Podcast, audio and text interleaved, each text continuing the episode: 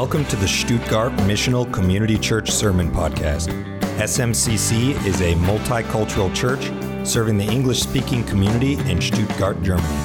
For more information or to contact us, visit us on the web at smcchurch.net. That's smcchurch.net.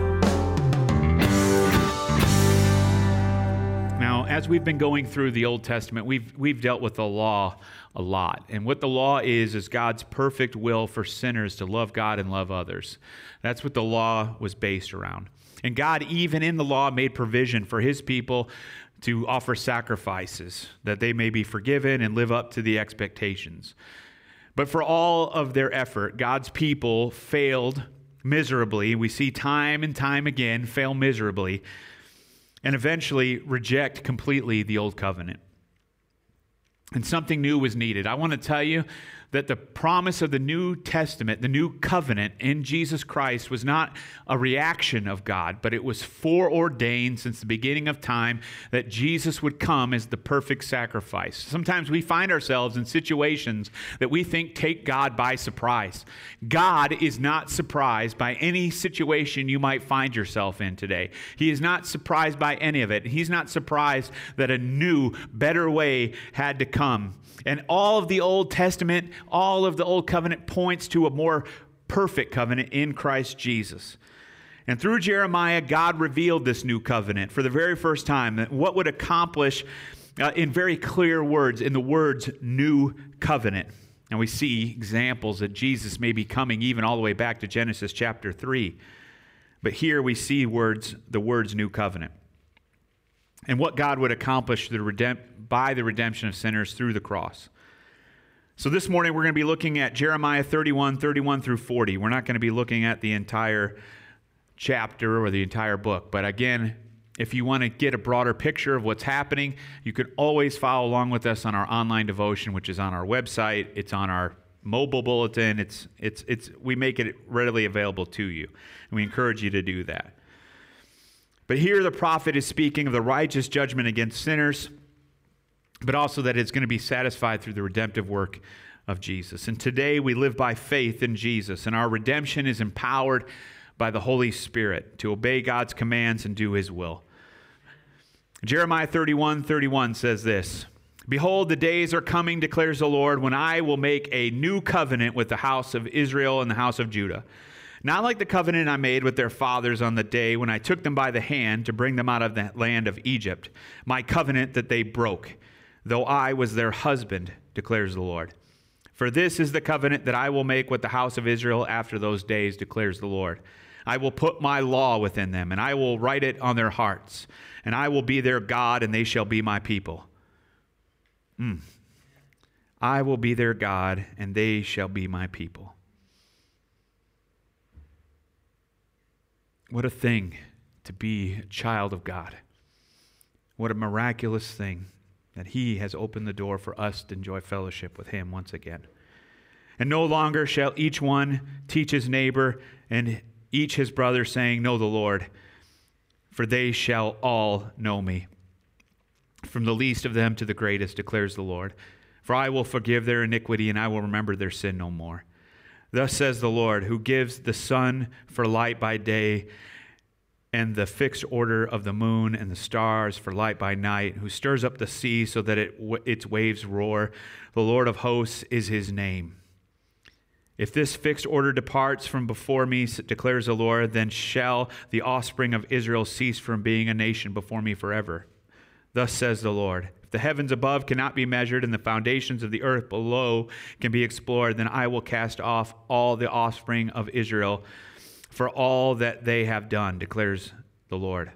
Behold, the days are coming, declares the Lord, when the city shall be rebuilt for the Lord for the Lord from the tower of Hanel to the corner gate. And the measuring line shall go out further, straight to the hill of Gareb, and shall then turn to Goah and the whole valley of the dead bodies and the ashes, and all the fields as far as the brook of Kidron, to the corner of the horse gate toward the east, shall be sacred to the Lord. It shall not be plucked up or overthrown any more forever. Amen. We have three things that, that Jeremiah, the prophet Jeremiah, points us towards a new covenant, a new relationship, and a new life. These three things summarize in new hearts. God puts new hearts within us. He says, I will put my law within them, and I will write it on their hearts, and I will be their God, and they shall be my people. I will write my law upon their hearts. In the Old Covenant, God's gracious promise was to bless Israel and through them to bless the whole world. That was always God's plan. But Israel took the favor of God and they hoarded it to themselves. They said, Well, we are God's people. We are the ones who are blessed. And the world is going to hell in a handbasket. And, church, I want to tell you that in this way, the church today very much resembles Israel. We sit in our house and we worship the Lord and we, we rejoice in God's blessing and His favor that He has saved us and we kind of hoard it. But I want to tell you, that's not what God, that's not God's intention. God's intention is that yes, you would be saved. Yes, you would be sanctified, but then you would take the message of grace to those around you, that you would share this. And this is what God had called Israel to as well in the Old Testament. And in response, of uh, in, in, the, in the old covenant god promised blessing but in response he called for obedience expressed towards the outward act of circumcision and of keeping the law and throughout the old testament god continues to keep his promise but people we are the ones who break the promise the bible says that my covenant that they broke though i was their husband now there's a lot of debate today you know especially among people who read the Bible more liberally. Is God a man or a woman? Well, we don't know anything about God except by how he chooses to reveal himself. And God chooses to reveal himself as a man throughout Scripture, as our husband, as our father. And here, God says, Though I was their husband, they broke the covenant. One of the most difficult challenges in any earthly marriage is that of adultery. We've counseled, Stacy and I have counseled many couples who have experienced this trauma. And trust, reestablishing trust is not impossible, but it's very, very difficult. And it's just the ultimate betrayal in a marriage covenant. And it's very difficult to recover from. If you've never experienced that, it's even, I, I believe I can't understand it. I've never experienced it. I can't, but I can only imagine how betrayed I would feel, how heartbroken I would be. And the Bible here says that we too are guilty of adultery.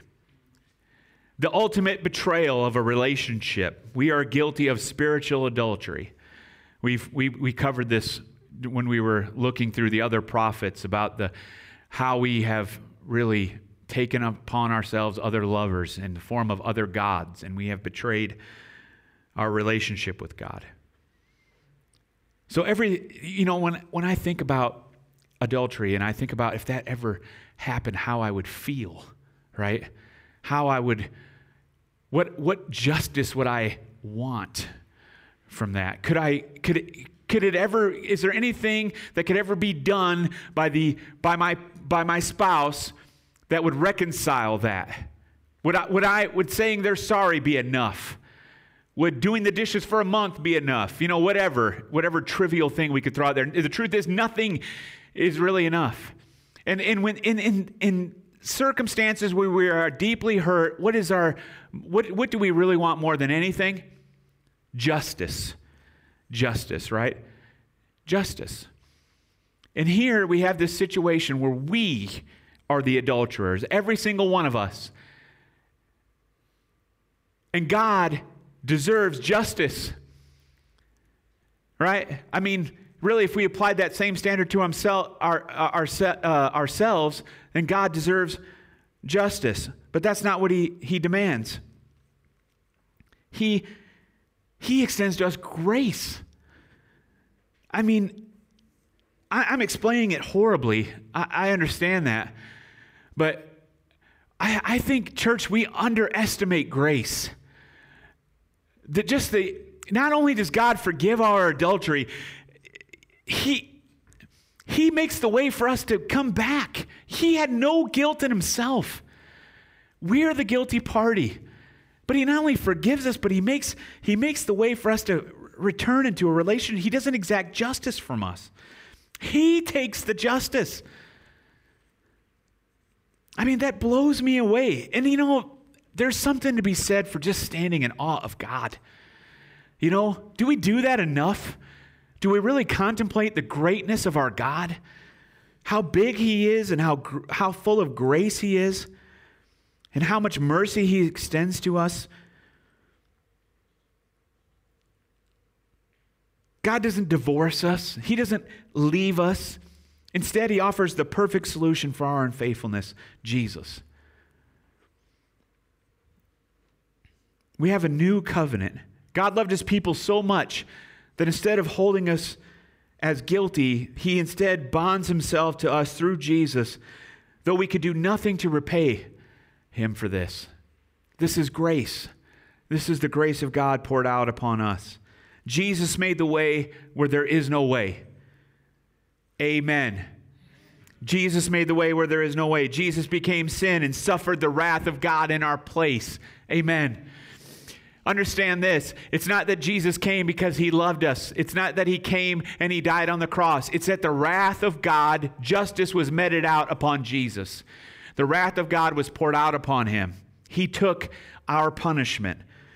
This way, Jesus, God can extend to us grace, but he can still remain just because punishment has been served, just not by you. It's been served by Jesus. Jesus purifies our hearts and he brings us into right, right relationship with God. And again, this is where I think we lose it. Go back to Genesis and the creation of Adam and Eve and how Adam and Eve walk with God through the cool of the evening. That fellowship has been restored through Jesus Christ. Amen we can have this relationship with God. And I want to tell you that as a church, even today in the contemporary church, we still have an imperfect way of celebrating God. There's a man standing in front and he's preaching and often is looked to as the priest or the person who is above reproach. And while that is that ought to be true and yes, the preacher and the priest ought to stand before the people and say to them, as I say to you, follow me or imitate me as I imitate Christ. That's surely true. This idea where the priest makes sacrifices for the church, where the, the priest offers atonement for you. That is that model is gone. That each one of us, through the blood of Jesus, has perfect fellowship with God. Do you understand that? In the new covenant, we have perfect fellowship with God. Now, this should help us to rejoice, but also instill a fear in us. Amen? Like we stand before God. It is a horrible thing to stand before a righteous God in our own strength, in our own merits. Who wants to stand before God and offer defense for himself, herself? When we see, when we see the perfect God of the universe face to face, I think only in that moment will we truly know our depravity and will we truly know the grace of God in that moment when we look upon his face, and instead of saying, Depart from me, I never knew you, he says, Come, enter thy rest. It's not because of what you have done, it's not because of what you can do, it's because of Jesus. It's because of Jesus. Jesus, his ministry is not finished. It is finished, our redemption is finished, but his ministry continues on at the right hand of the Father where he is making intercession for you.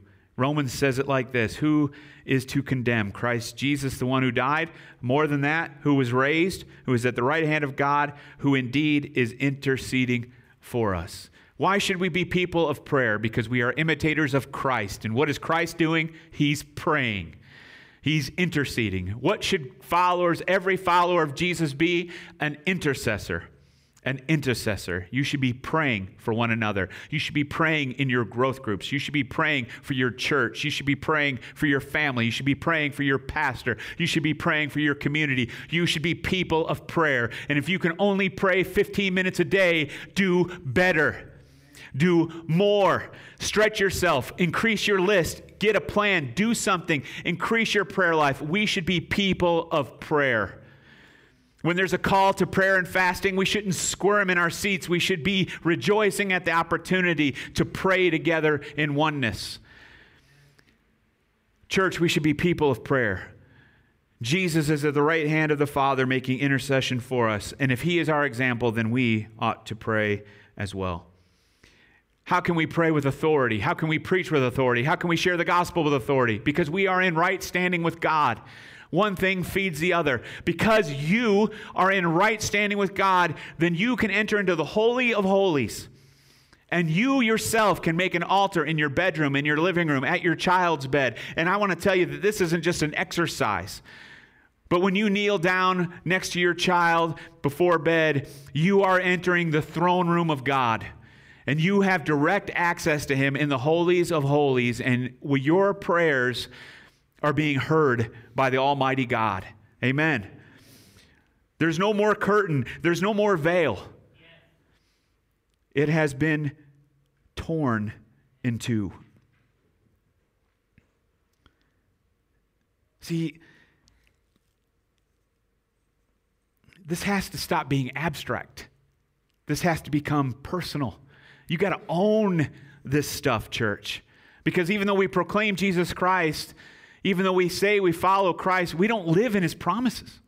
Because if you lived in his promises and you got your mind wrapped around what I'm talking about today, it'd be more than Wes saying amen, right? Because it's big. It's really big what Jesus has done for us. We're not just improved versions of ourselves. Amen. We are new creations in Christ Jesus. How many of you really experienced the grace of God and you realize the things that you wanted when you were not a Christian, you don't want anymore as a Christian? You just don't want those things anymore. I mean, I wasn't perfected overnight, but I was completely transformed. And everybody who knew me when I became a Christian will testify to that. That though I wasn't perfect, and none of us are, that there was something that changed in my heart and my life that was tangible, was visible. Because my heart was transformed. That which I wanted, I wanted no longer. I wanted Jesus. I wanted more of Him. I wanted more of His people. I wanted to be part of His church. I was a new creation. I don't want an improved version, Matt 2.0. I don't want that. I needed to become new. And sometimes there's a resistance to that transforming power in Jesus Christ because of fear that your old life, you're going to be leaving something behind. And so instead of yielding ourselves fully to the power of God, we withhold and we say, well, I don't know if I want transformation. I'm just going to, maybe if I just do this and I do that, and maybe I will give to the offering and I'll, I'll do that, you know, and I'll just surrender it all, man and let the Lord of glory transform your heart. And he will write his law upon your heart. He will write his will upon your heart. Oswald Chambers says the goal of prayer is, is not to, to get things from God, but to be transformed day by day by God. That he would continue to write his will upon our hearts and show us what to do. And because of this relationship is restored, Jesus not only, not only hears our prayers, but responds through the working of the Holy Spirit in each one of our lives. So we have a new relationship with God under the new covenant, but we also have a new life. A new life. We have left the old life behind. We are free from sin. Free from sin, past sin, present sin, future sin. We are free from sin. The work on the cross, Jesus said, it is finished. There's no sacrifice further to be made. The perfect sacrifice has already been offered, and we are no longer under condemnation of our sin. Those who are in Christ Jesus are no longer under condemnation. For those who have been transformed by the power of God, He has written Himself upon our hearts. He has transformed us. And because of this transformation, we are free to love God and love others. We are free. We are free. Sin no longer has dominion over us. Our unrestricted access to God enables us to live for Him in everything we do. The idea of prayer, the idea of devotions is not checking a box. You know, God's not up there writing your performance evaluation. The idea is to get more of God in us. Amen?